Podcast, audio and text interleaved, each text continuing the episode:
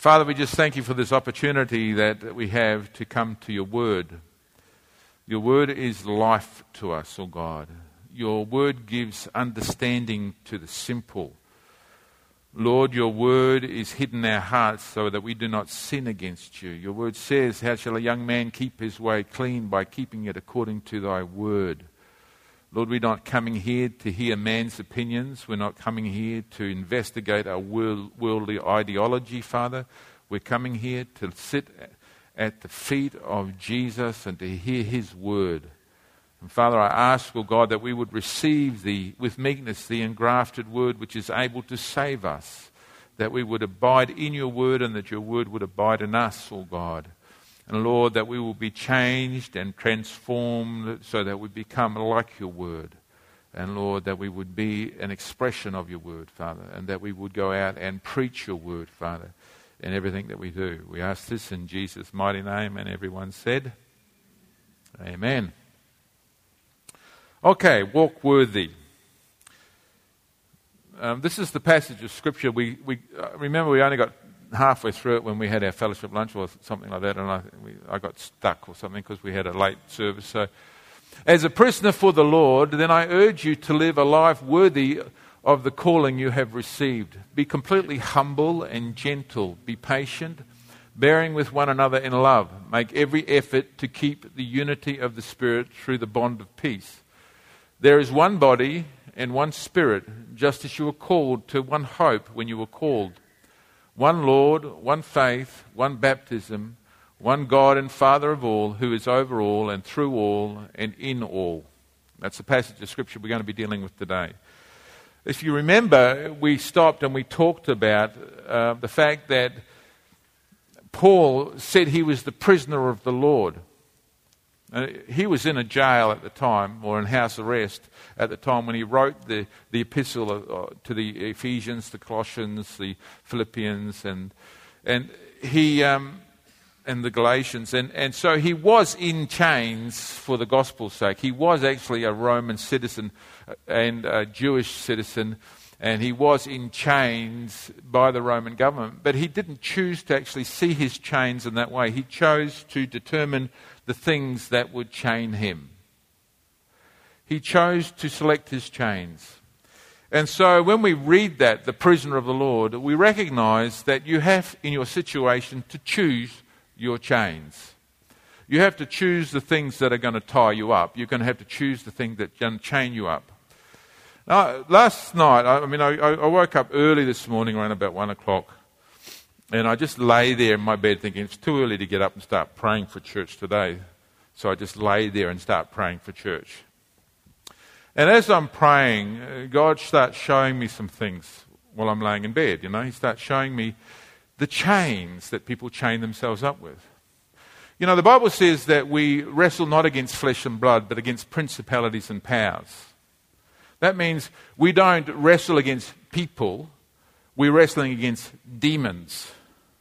Now, in our society, in our culture, our culture says, you know, there's no such thing as supernatural. It's all sort of material. Everything is a material basis. So we tend to, in our culture, in the Western society, minimize the activity of Satan and his demons.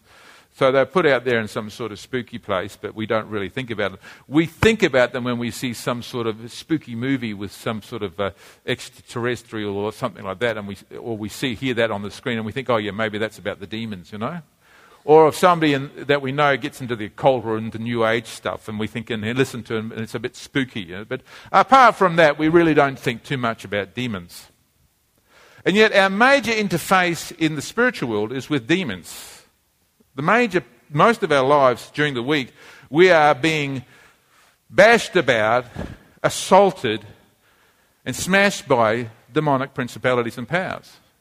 It's not okay that a church this size should go through all of that bashing. I don't know about you, but I just don't think it's okay. I mean, I, I, sit down and I talk to people as I'm going through the week, and as I'm talking to people, I see demonic influences in people's lives, taking them aside, distracting them, making them angry, getting them frustrated, watching them go, uh, getting materialistic, and all those sort of things come over their lives. And I, I think, you know, there's nothing but that's a demonic thing. Oh, we don't see it as a demon. We just think it's life. But it's not okay that it happens. Somewhere along the line, we have to wake up to ourselves and see that the things that come and assault us on a daily basis are not just natural things. They have a source to undermine us. And that source to undermine us, to take us away from God. They want to send us to hell. They want to take us away so we lose our faith in Jesus. Now let's sort of think about some of those chains that come upon our lives. You've got chains life. the ideas that come into your life that God is not faithful, the ideas that come into your life that God is not glorious, that maybe there is no God at all. Maybe we just all live in some sort of phantom lie, you know? A subtle idea as you're sitting in the university course that comes across your mind is God real or is it just a figment of our imagination? When you're sitting on the bus and you're traveling somewhere, this idea that life is about living life now, you know, if I could just forget about God, those sort of ideas, they are not just ideas that plummet through your mind, they are demonically inspired ideas that are sown into your mind by a demon that wants to take away your faith from God and take away your trust in God and take away your worship from God? What about those ideas that come into your mind that, that decide that you want to get that car, want to get that house, want to get that thing, want to get it, and you want to, and you're so proud of. You sit down, you you look at that thing, you look at it. Isn't that a beautiful thing? And that thing belongs to me. You know, those ideas where you have pride of possession, where that thing becomes your little idol. Those ideas are not just random ideas. They've been sown in there, sown by a demonic principality, and they are chains that will tie you up if you let them exist. If you leave them there, they will wrap you up. They will tie you up. You will start to really get a strong attitude to think that I don't really think I believe in God anymore, or I really don't need God anymore. I've got all the stuff I need myself, or I've got to get more stuff. Chains that wrap ourselves up sown in by some demonic principality and power that just whispered in our ears. And you know what? It just sounds like you. It sounds like your thoughts. So when he speaks to you, it sounds like Juliet is speaking to Juliet, saying these things. And that's why you don't twigger. You think, oh, it's just me thinking. But the Bible says it's not just you thinking the Bible says that those thoughts are being sown into your head by some principality and power. And that the weapons of your warfare are mighty to the pulling down of strongholds, whereby you cast down those thoughts and those imaginations that exalt themselves against the knowledge of God. And you bring every thought into captivity. But we don't do that because we don't think it's the devil. He's got to be standing in front of us with a pitchfork and a little red uh, jumper on before we stop and start saying, It's the devil. All the other thoughts are just random ideas. And with every random idea comes a chain. And you have to choose your chains. Well, what about those ideas that say you can just lose your anger and you can blaspheme? You, oh, Jesus Christ. Oh, did I say that? Oh, God. Oh, my God. Did I say? You know, it's just, I just said it. It's just the expression of those random ideas that say, you can just do that. That's just an expression of your heart. A random idea designed to belittle God, to take God out of the, and to make him like he's not worthy of worship. What about those ideas that tumble through your mind that say, you know, it's Sunday. What a great, the sun is shining. It would be great at the beach. You know, there's this music festival on at the Botanical Gardens. I just got to go there. You know, it would be, oh, you know, we don't have to hang around at church. You know, church is bigger than CDM. Those random thoughts that come along with chains to wrap you up. What about those chains where you're sitting down and you're thinking, how dare she say that? You're talking about your mother? You know, I don't have to do what she wants me to do. I've got my own life now. I'm a big girl.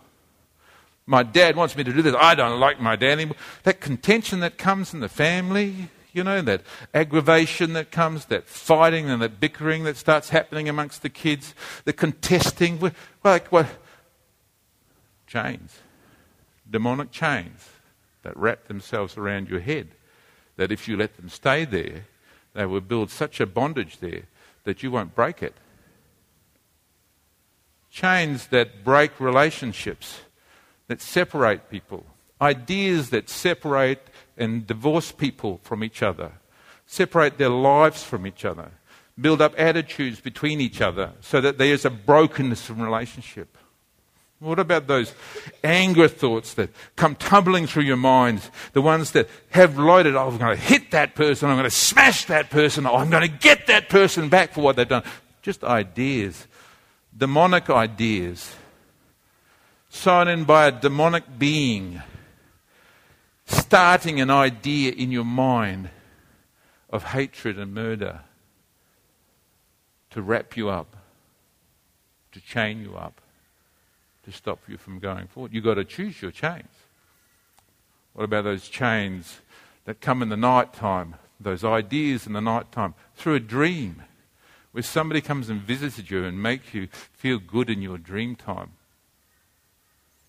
But that dream is not the person that you married, it's somebody else. What about those ideas of covetousness? Those ideas of lying, dishonesty. All those ideas, where do they come from? Where do they come from? I mean, if we could just get our heads out of the rot, if we could just get our heads out of the dirt. But you choose your chain. You choose your meditation. You choose the thing that you will wrap around yourself. If you've chosen to be a prisoner of the Lord, then you have chosen to have the mind of Christ. And you choose when you become a prisoner of the Lord to only let the Lord's words dwell in your mind and in your heart. That means that you have to be vigilant every day because your enemy, the lion, the devil, is walking around like a lion seeking whom he may devour. And you must resist him in your faith.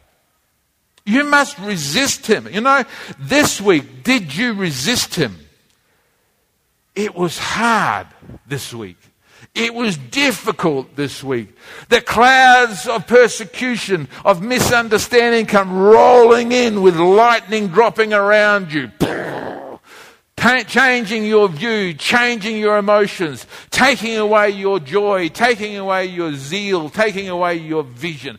Oh, they cloud in you and you think, is it ever going to stop and be sunny again? But you choose your meditation. You choose the chain. And Paul, when he says, Paul, a prisoner of the Lord. And I'm preaching the sermon again, but I'm preaching the sermon again because I think that we need to be reminded of this. It's not okay that the devil can walk freely through a fellowship of people who love one another and bring discord amongst one another.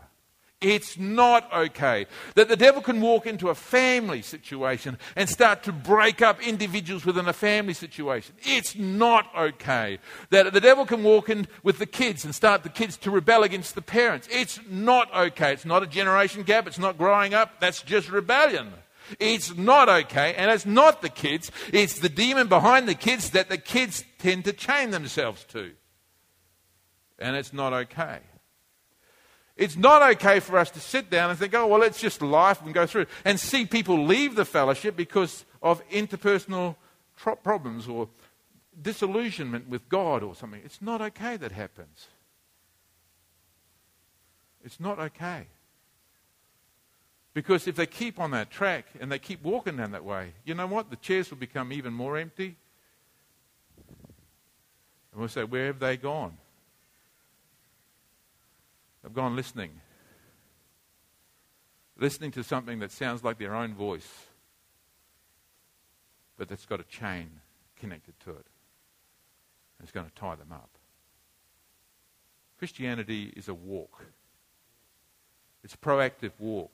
It's not, a, it's not just, okay, I, I, I, gave my heart to Jesus and I made, gave it to uh, Jesus, you're in my heart, you saved me from my sins, you died on the cross for me. That's, that's, that's the beginning, it's the doorway to the path that's leading us.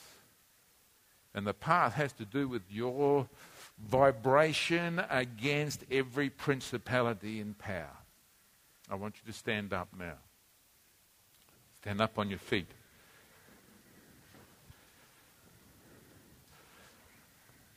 You would have felt and you will have figured some of this stuff going on in your head this week.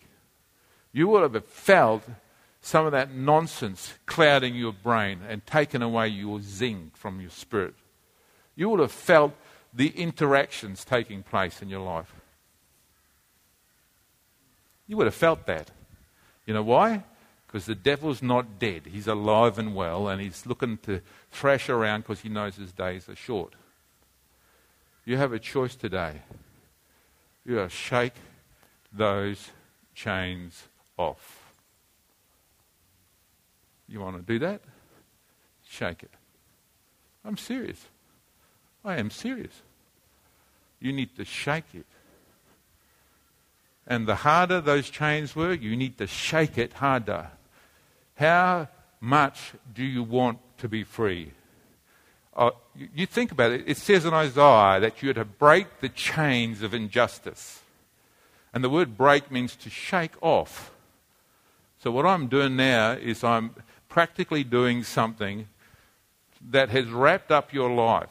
Now, you, I don't know about you, but if you have been chained up this week, you need to loosen it. You need to loosen it off. See it, just take it out of your body, get it off your body, and say, Get off me, Satan. You are not going to mess me around anymore in Jesus' name. In Jesus' name. In Jesus' name. In Jesus' name.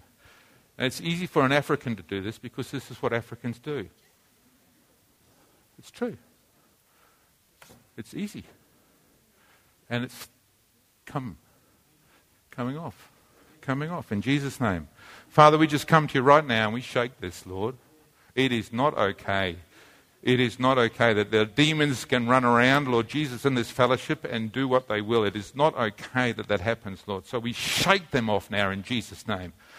Lord, we come against every principality and power that would undermine the work of God in this place. Father, that would bring disillusionment to people's heart and that would break the, break the lives and the confidence of people right now. In Jesus' name, Lord, that would set up a stronghold of lust, Lord Jesus, of, of deceit, Lord Jesus, of, of crime, Lord Jesus, of pornography, Lord Jesus. We bind them in Jesus' name. In the name of Jesus, we loose this fellowship to your liberty of the Holy Spirit. Where the Spirit of Jesus is, there is liberty liberty now, Lord Jesus.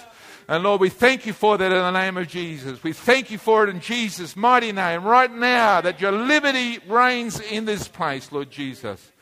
In Jesus' name, amen. Amen. Thank you, Jesus. You may be seated.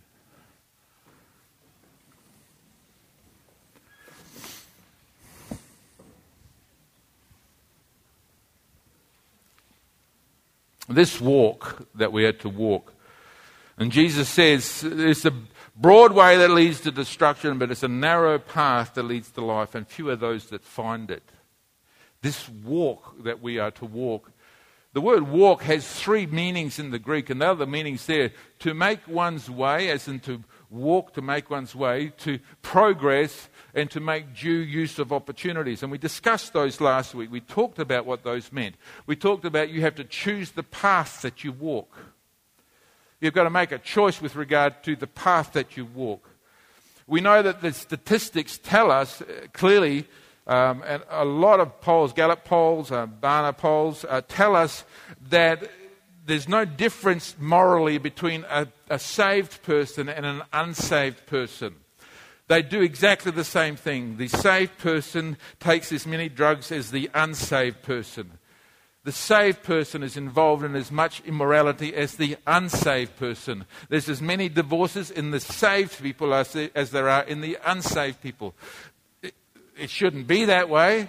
That's what the polls tell us. So that's just the way it is. That's as you go down and, and you look at the scientific evidence, you say, find that, that Christians do gambling just as un, unsaved people do gambling. They do drinking just as unsaved people drink. They get drunk and they do immorality just like unsaved people do. There's no basic difference. It is a shame. It's because, it's because in our society we are being bombarded with those ideas that come from the world that undermine and say it's not really wrong, it's sort of relative, you know, morality. It's like it's no absolute. It's, well, as long as I'm not hurting anybody and the lies begin to chain us again. That's the path. But you have to make a choice whether you're going to be a fundamental, narrow, stuck in the wood person and say, you know, I believe that when God made Adam and Eve, he made man and woman to be united as one. And I don't care what New Zealand's parliament says about marriage, the union of man and a man. That's not going to faze me. And I don't care if Gillard does that either. That's still not going to change my mind. And I can sit and talk to a dozen other people who tell me it's not fair. It's not about fair. It's not about, it's about God's right and God's wrong. It's about His path, and it's about walking His path. And that's the choice you make. You choose your path. There's a highway of holiness, and there's another way.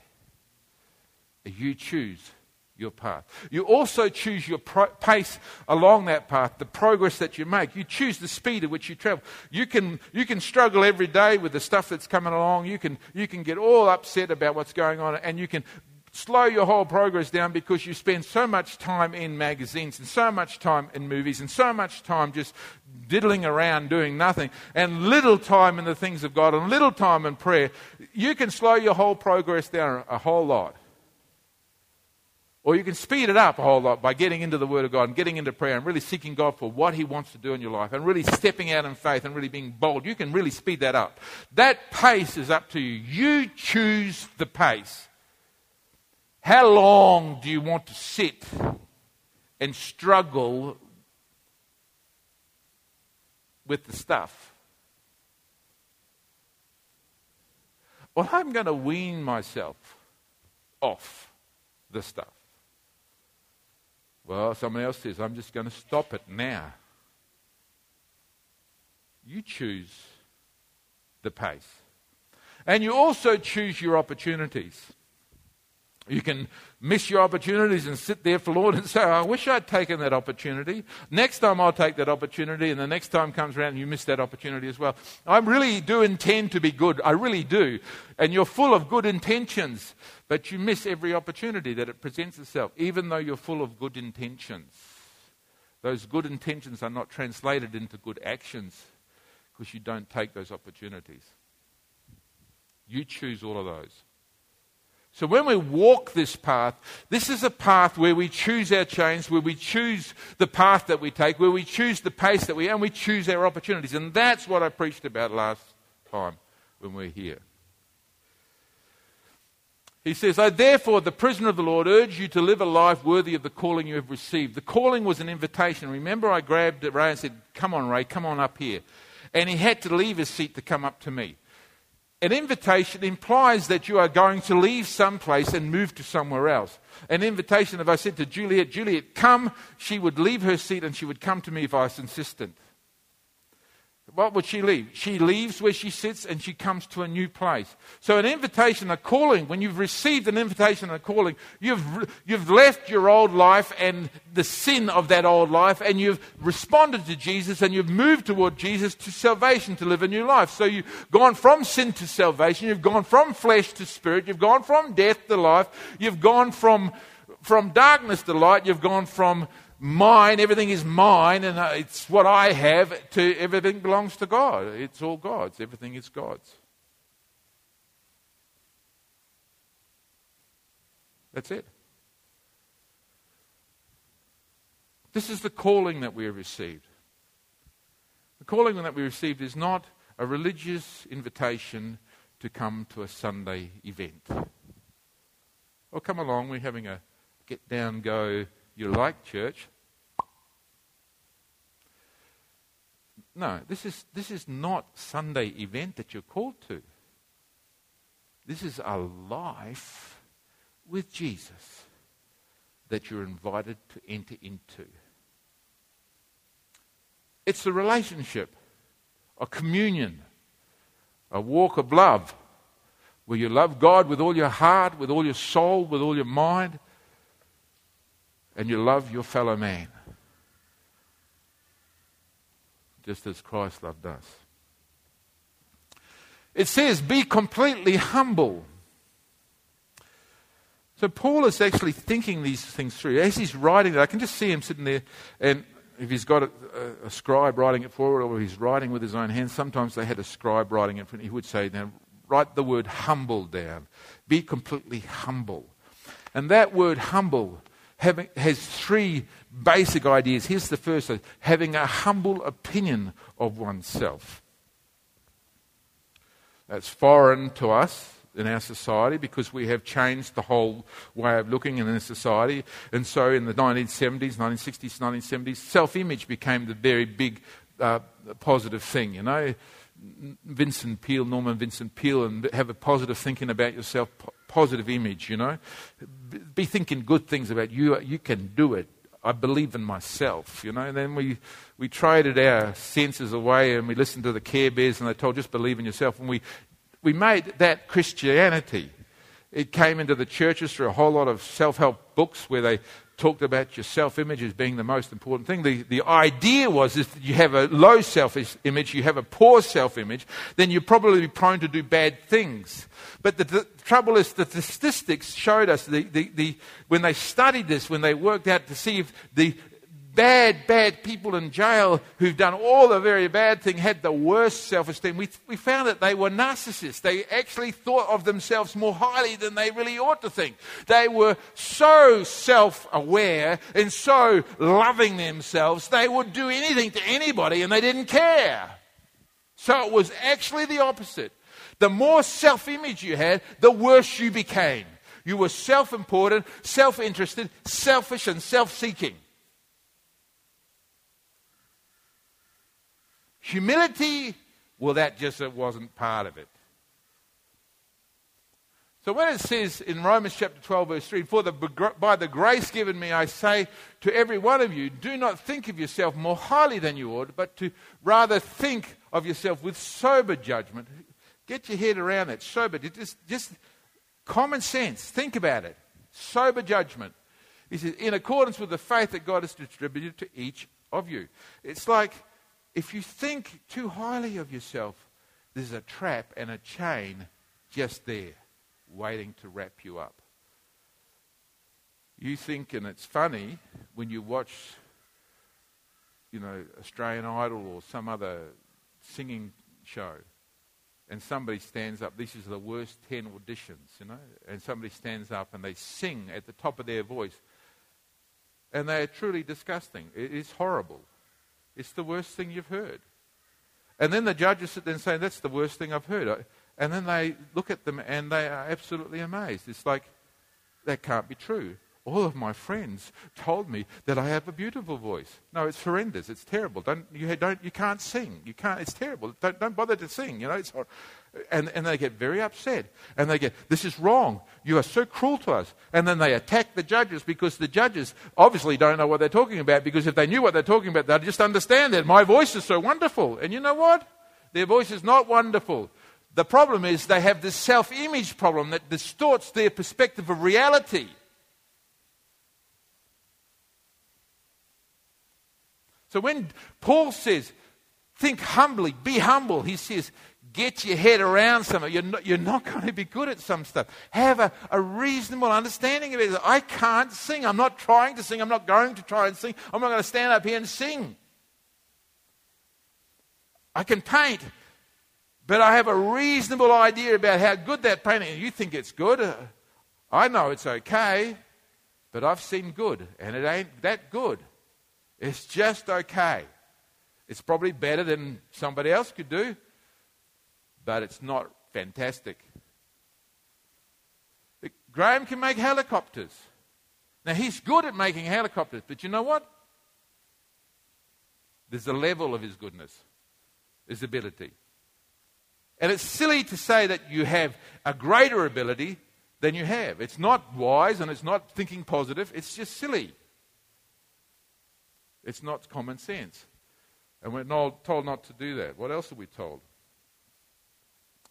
You're told here to be completely home. The second meaning is a deep sense of one's moral. I love this one.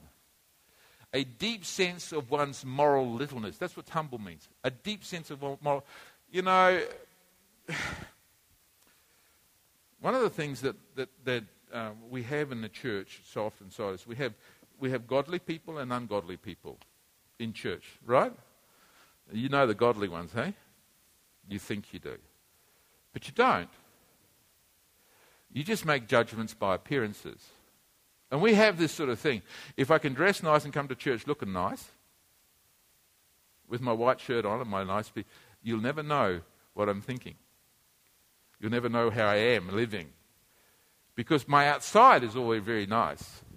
You'll never know what's going on on the inside. And so we hide our moral littleness by putting on a facade of moral bigness. That was Pharisaical. That's what the Pharisees used to do. They used to dress up the outside and they'd look very good and they used to lengthen the things and everybody say, Oh, that's a Pharisee or such a learned man. And inside, Jesus said there were dead men's bones, whitewashed tombs with dead men's bones inside. One of the things that the Pharisees weren't aware of was their moral littleness. They would stand before God and they would say, Oh, God, I thank you that I am not like Juliet. As though Juliet was something lesser than me. I actually get up 4:30 in the morning and I pray for Juliet. I actually read my Bible and I think this verse would be good for Juliet. I'm glad I'm not like Juliet. And Juliet comes to church and says, Jesus, forgive me. I'm a sinner. And God looks down and says, Juliet is morally bigger than me. Because the way God sees things, morally little is bigger than your thought of morally big.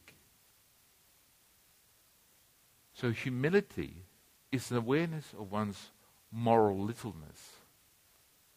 Moral, upright, good, morality. Be aware that you're broken. One of the things that is common for all of us is our brokenness. This is Timothy. Uh, Timothy's a young man, a young fellow preaching in the church at Ephesus, and Paul writes to him, and, and he says in, in, chapter 1, he says, Here is a trustworthy saying that deserves full acceptance. Jesus Christ came into the world to save sinners. And of course, you could say, he could say, Yeah, and we, we were once sinners, but now we've been saved by grace. We are children and sons of God. You know, this is at the end of Paul's life. In the next chapter, he talks about he's going to go and get his head chopped off. In the next book. You know, so he, he's, he's an old man now, and in his wisdom, in his old age, he's come to this point and he says, You know what? No, the older I get, the closer I get to God. And the closer I get to God, the, the, the better I see myself. The closer I get to God, the better I see myself, the more little I become because God is so better and so bigger and so more pure and I am going to see him soon, and I've become smaller and smaller and smaller in the contemplation of that. And so Paul says, he doesn't say, I'm a saint, and an apostle, I'm apostle ready to, to, you know, pioneer the church. No, no, no. He says, I am the chief or the number one sinner. Put them in a row, put sinners in a row, put the worst one in front. I'm him. I'm the worst. So that's moral littleness. It's not an awareness of the fact that you didn't break the Ten Commandments. It's an awareness of the fact that because you're not in heaven, you're still missing the mark so often and so regularly that you still need His grace and you have to put your faith in Him because you can't get there any other way. Moral illness, humility. It also means modesty, humility, lowliness of mind lowliness of mind. Philippians chapter 2, verse 13 says, Do nothing out of selfish ambition or vain conceit. Rather, in humility, value others above yourself. This is this where this, if I'm important, you know, how important are you? Well, Paul says if you are nothing, then everybody else is more important than you.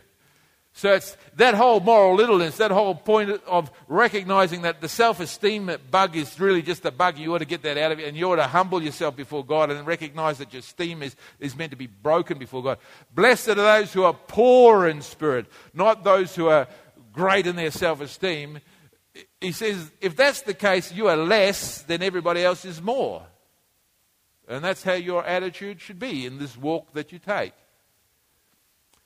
For if anyone thinks he is something when he is nothing, it says in Galatians, you just deceive yourself. So this selfish ambition that is uh, this selfish ambition that's mentioned in uh, in Philippians chapter two, do nothing out of selfish ambition, is an electioneering thing. It's like a political thing. So when you, it's coming up, we have an election coming up, and you have um, um, our prime minister and the opposition leader getting as much time as they can on the TV, and you're watching the news, and you're believing everything that's coming out of it, I hope. Not.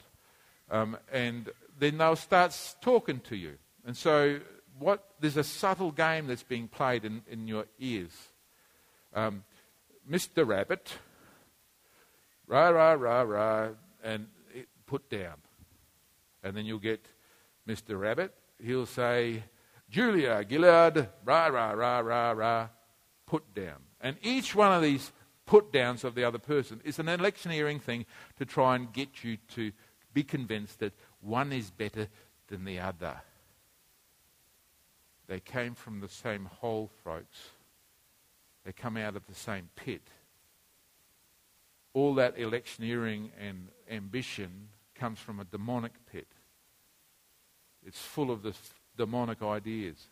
What you need to do and to understand is that the Spirit of Jesus wants you to express and exude out of you an attitude that is embrazenly other orientated than it is self orientated and puts others before you rather than it puts yourself first. And that's the walk that we've been called to. That's the calling that we have. He says, Be completely humble so it's this having a humble opinion about oneself, a deep sense of one's moral littleness, and modesty, humility, and lowliness of mind. He says, though, be gentle and patient, bearing with one another in love. Now, the word gentle is an interesting word in the Greek because it means meekness or mildness. Now, you've heard that song, Jesus, gentle Jesus, meek and mild. I, have never heard anything so rubbishful in all my life. Jesus was uh, very little. If you say Jesus was, I can say he was meek. Yeah, he, he, he was maintained control when he was being persecuted and punished and hurt. He didn't cry out. He was meek. But mild? Would you call Jesus mild? Would you, you know, what is mild? Not strength. You know, look at you. You've got robust, strong cheese or you've got, um, mild cheese. I mean, what cheese would you use if you were going to make a lasagna? you know, sauce, what would you use? Would you use a mild cheese or a strong cheese? Well, my wife would use a strong cheese. Why? Because it gives flavor, a robustness of flavor. You need some strength. Now, was Jesus mild? Did he was just like, you know, what do you believe Jesus? Oh, well, you know, I just, everybody just feel good about each other, you know? That's what I'm believing. I'm just, for, you know, the, the Pharisees say this, uh, yeah, yeah, yeah, yeah. Well, you know, listen to what the Pharisees say. They're, you know, you know, we, we, we don't want to be causing waves here. We don't want to stir the boat up, you know. You know, a little bit of Pharisee here, a little bit of Sadducee there, a little bit of Herodian there, you know, whatever, you know, we're just, just walk the middle line, keep everybody at peace. Is that mild? That's toleration. That's mild. you know, if they want to get married, let them get married. That's okay. Man to man, woman to woman. You know, it'll dry out in that generation. That they won't have any children. Oh, yeah, we, just let's be mild about this. Would you call Jesus mild? Definitely not in terms of his opinions. But in his attitude, probably disposition, probably mild is a feasible way of describing him. Controlled, moderated. Only when the father told him to kick up his heels and turn the tables over and get upset about that because that's a bad thing, would he do that? Other, other than that, they couldn't get him to work on stuff. They couldn't rouse him. They couldn't provoke him. Wasn't able to be provoked. So, this mild is not talking about a conviction because you are told to be light in a dark world. So you're told to have strong convictions. But it's about how you hold those convictions and how you use those convictions. Now, if you want to sit down and talk about the things that I truly strongly believe, I could sit down and I could say, This is what I really strongly believe. And I could put Cheryl on the other side of me and say, She's Cheryl, what do you firmly, strongly believe? And she could sit down and she'd say, I strongly, firmly believe these things. And we could look at those two things and say, Well, this is my view, and look at your view. And then we can be both, very strong about our convictions. You know, you can't shift Cheryl about, from her convictions. You can try, but you probably won't because she's been, a, she's been there a long time building those convictions. She started young and she started to build those things up, and now she's been in, in, the, in, in God's work for how long? You've been how long in there? 30, 40 years? Longer than you care to admit. So she, she knows why she believes what she believes. It's firm, it's strong. And I know what I believe. And if perchance we should believe something different, two strongs coming together in a church, what will that produce?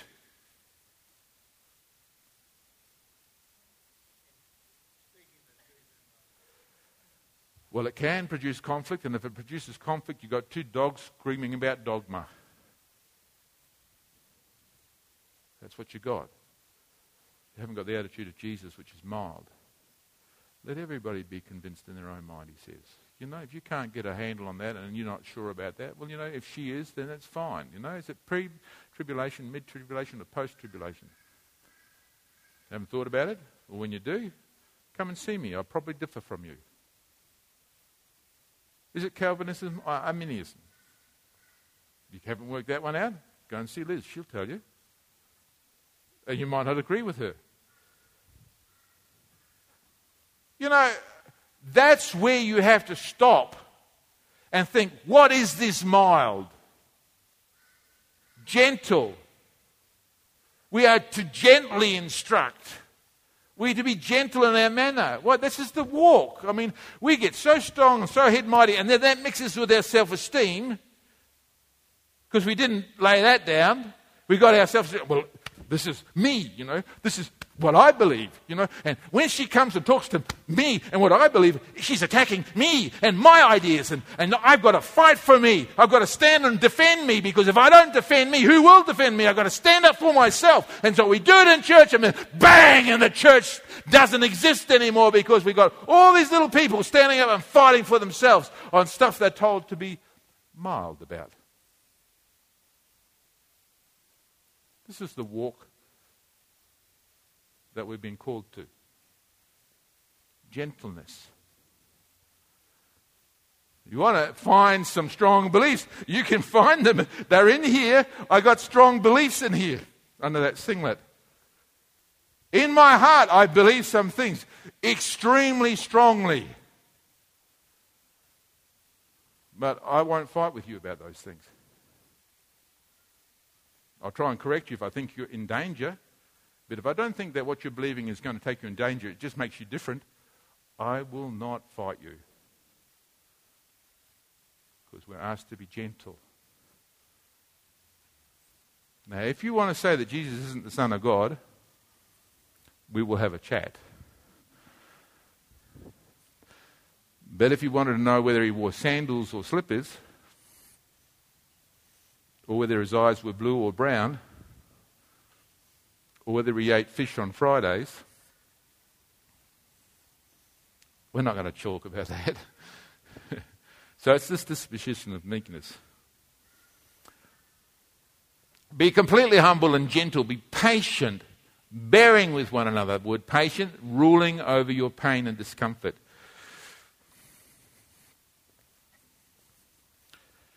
Nathan, you, you're going to have a child June. If you thought that you had a handle on patience, you have entered into the school of forbearing. You're very good at patience. Jade, you're following right behind. I do not want you coming to my place when it becomes too hard. Because patience is the thing that stands up underneath and just sucks in the pain and keeps on going. When I was younger, I used to do uh, physical work. Carlos and I, we used to work, didn't we? That was hard work. We used to work concrete. So we'd get in the concrete, and the concrete truck would come, and we would pour concrete, and then we would have to work that concrete until it was going off. Now, when the sun is bearing down on the concrete, the concrete goes off faster than it is if it's not. And so by the time you're putting the concrete in, if there's lots of concrete, you're spreading it out and you're getting and screeding it. The concrete has got a chemical in it that makes it go off, like it, like it dries fast. Concrete, when it dries fast, gets harder to move. So you put it in out of the truck and it's sloppy and wet. And it's like just, just dragging like wet sand, you know. So you drag it. It's all very cool when you start. Then you step back into it to try and screed it, and you notice that it's starting to hold back. Your foot isn't going so far into it as it was when it was coming out of the truck. It's only been a half an hour. In fact, when you put your hand on it, it's hot. So the concrete is hot, it's heating up. And the sun is beating down, and so you start to screed it. Carlos, can you get that? Just, just take some of the. Get some more from this side. It's getting hard to pull. And as you're pulling it, all the muscles in your body and your back are starting to hurt, and the concrete is getting hard and dry now. You can actually feel it's, it's like it's not like the it's not like the icing on the cake anymore. It's it's hard to push it. It's like it's drying. So now you're pulling and and you're feeling the pain. You remember those days? You, hey, up the hill with a barrow. You remember those days? I remember those days well. In the midst of that, you feel pain. But is stopping an option? You can't stop. You, you can't stop. If you stop, you lose the job. You have to get a jackhammer tomorrow and jackhammer it out. You cannot stop. You have to keep on going. And when you keep on going, it means you're going to get more pain. So now that you've got, you know, you've got 99.9% pain and, and and it's looking and the sun's beating and everybody's there and, and there's now more pain coming because you have to go to 150% pain. And what are you going to do? You're going to swear at people? You're going to throw things at people? Get out there and start shouting at people. Did I, did I do that? I, I can't remember doing that. I hope I didn't do that. I know some people did. you just were patient. Because patience comes into it when there is pain involved. With patience, forbearing, standing up underneath and just saying, This is it. This is the grit. This is the thing. I'm just going to keep on going until I finish this now.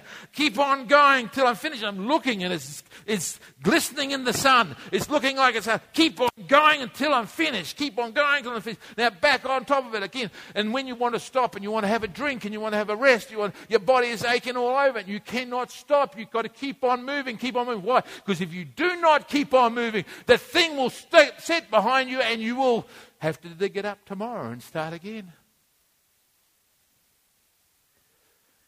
Patience. is necessary when there's pain involved. And the thing that causes most pain in our lives is not concrete. The thing that causes most pain in our lives are people who are thoroughly mixed up and absolutely set like concrete. That's what causes most pain in our lives people. And when people cause us pain, the Word of God doesn't say in this walk that you turn around and snot them.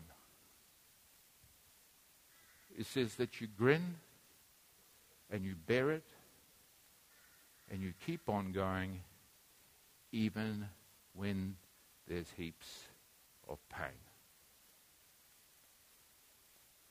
And new mums and dads, Children know exactly how to inflict the worst kind of pain and you just have to wait for them to grow up.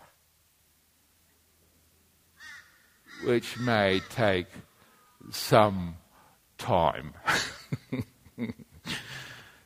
they have another era, in, you know, in, in sociology, they, had, they used to have, um, um, what do they call that, elementary years, then they had adolescence, and then they had um, um young adults.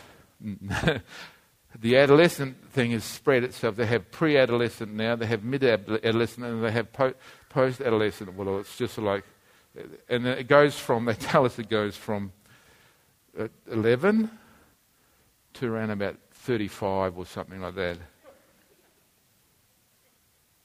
I'm not joking. That's the truth. You read it. You don't, they say adolescence finishes when young people individuate, they become adults. So the longer you stay at home with mum and dad, the longer you stay in adolescence. that's not an option to go out, though, but that's just the way it is. Be completely humble and gentle, be patient, bearing with one another in love. John chapter 13, verse 34 and 35 says, A new commandment I give you love one another as I have loved you. So you must love one another. By this, everyone will know that you're my disciples if you love one another. One of the things that really amazes me is that Jesus is the sum total of all that. You can imagine walking around with the, with the 12 disciples. You know, okay, one of them's the devil. That's Judas. I mean, even when he chose, and Jesus chose him, he said, Yeah, you're the, you're the you're the problem boy. You're the problem child. You're going to be a problem all the way through this whole exercise. He knew him, so he had to, he had to have the pain of Judas the whole time. Every time somebody was complaining about, you know, something, you know, being sold or wrecked, you know, either, look at her, she's pouring out the ointment all over. She could have been sold and given to the, you know, just as Judas, you know, he wants the money for the pot because he's putting some money in the, his pocket from the, he looks after the money bag, Judas. And then you've got the ignorance of the disciples. You know, they, they, you know who's going to be greatest in the kingdom of God? Uh, you know, is, no, it's uh, got to be Peter. You know, no, no, it's not. And, uh, Jesus looks at them and says, When are you going to have some faith? You know, they're all upset because the, the winds and the waves are blowing, you know, and they're going to, they're going to drown, you know. You have little faith. And even right up to the very end, and he's now spent three years, poured himself out on these people, talked to them every day, six, seven days a week. He's just poured out into these disciples. They sat with them, they ate with them, they walked with them, they talked with them, they prayed with them, they smiled, they laughed, they cried. They did everything with Jesus for three years. That was three years of education from the Master himself. And when it comes to the Garden of Gethsemane, they all bolt, they all run away, they all go to sleep. Why? Except for one. Why? Because they just don't get it. Uh, you can imagine Jesus just groaning. Had it not been the fact that he could see what was coming and the power of the Holy Spirit to make a difference in their lives, I think he would have said, oh, Why would I bother? Why would I bother? So Jesus is the expression of all this because of his great love, his bountiful love for us. He just loves us so much, you know, and he just pours that love out like a beautiful father, the eternal father, pours his love out for us. Yes, Jesus, the eternal father. I know Jesus is the Son of God, but he's also the eternal father. Wrap your head around that. Jesus, the love of God, just pouring itself out for us, you know, showing this incredible patience with us, long suffering with us. Now, how many times can you sin and come back to God and have forgiveness? You're trying to get a number of, aren't you? You know, shall we sin that grace should abound? Yeah, I suppose so. Well, that's what we do in practice, isn't it? Well, that's what we expect that His abounding grace should always be there for us because we've found that He is long suffering and patient and forgiving. Not that we should exploit that, but that's what He is. He says, and you love, when you've got this love for one another like Jesus had love for you, he said, this is a, this is a real testimony of God's goodness. So when you come into this place in the morning and you are greeted by one another in the morning and there's this beautiful humility and this gentleness and this, there's lovely patience and forgiveness towards one another, and a forbearing with one another, a refusal to go to task and debate and argue with one another. Then this becomes a, a beautiful place, a place of, of great rest, a place of, of um, goodness.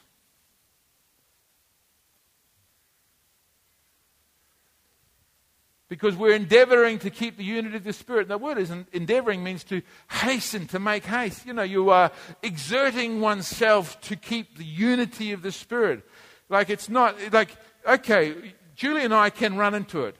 We can have a, a serious differ, difference on, on something. And I say, well, I have a difference of opinion now. And, and she has, and Warwick's not here, so I can go toe to toe with her. I don't have to worry about Warwick.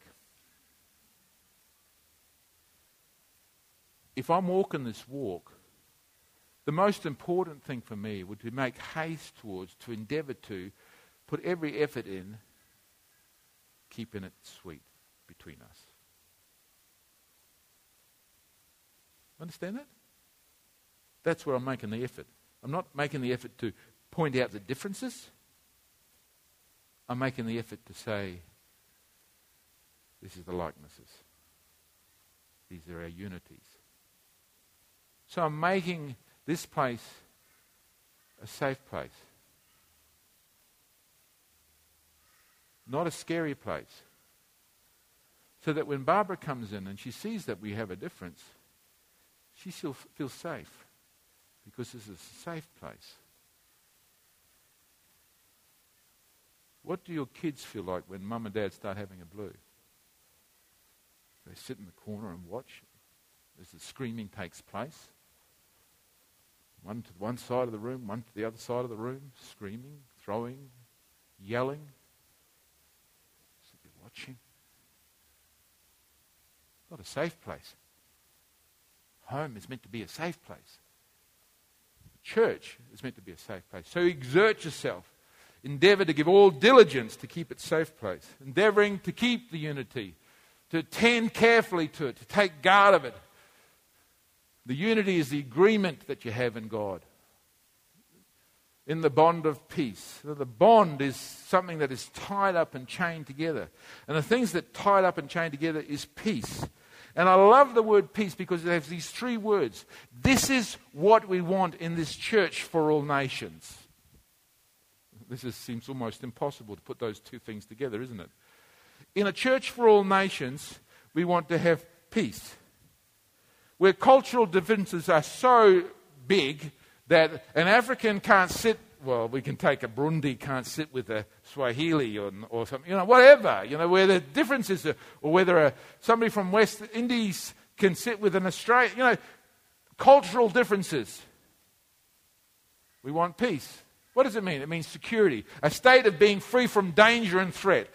Church needs to be a place where it is free from danger of, of, of, of um, threat. You don't come to church to be threatened, to feel danger, like there's danger there.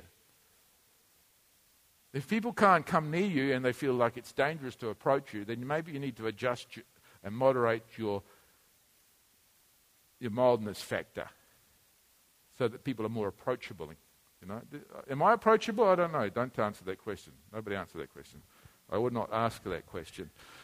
That's a dangerous question to ask. I should have vetted that before.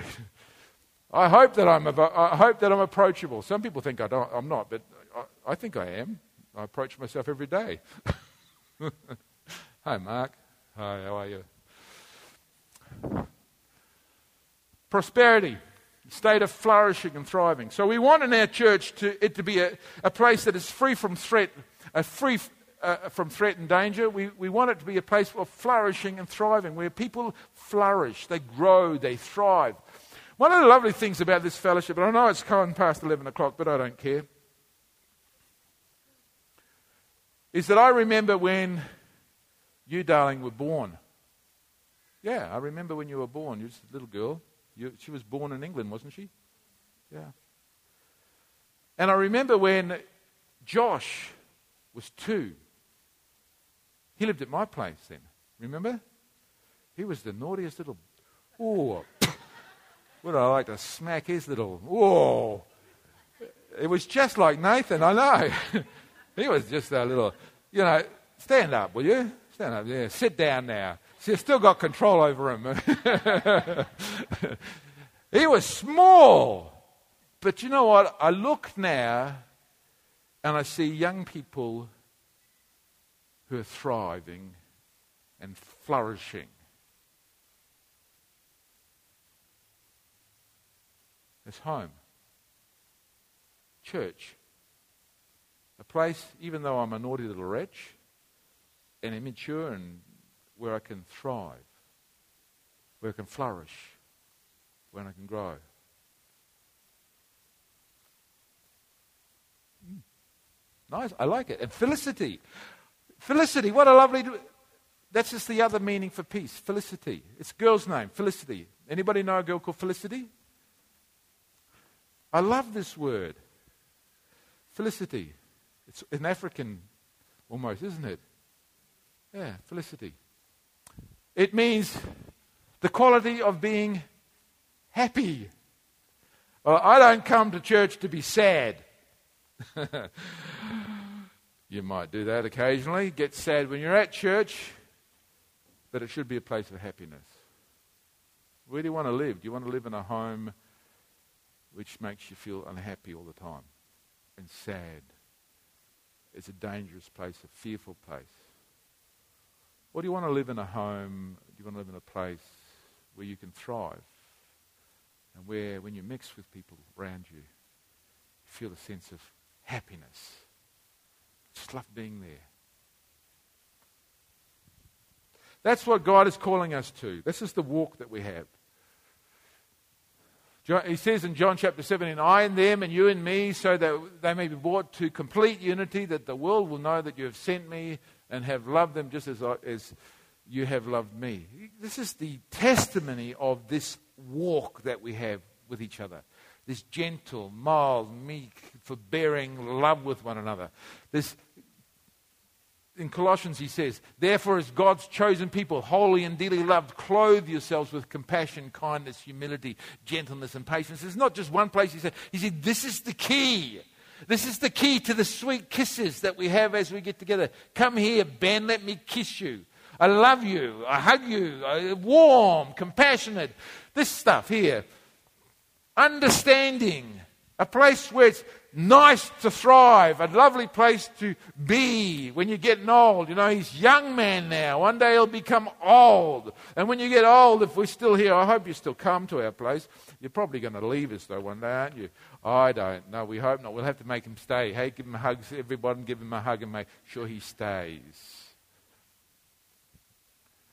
Bear with each other and forgive one another. If you have any grievance against anyone, forgive as the Lord forgave you. And over all these virtues, put on love, which binds them all together in perfect unity.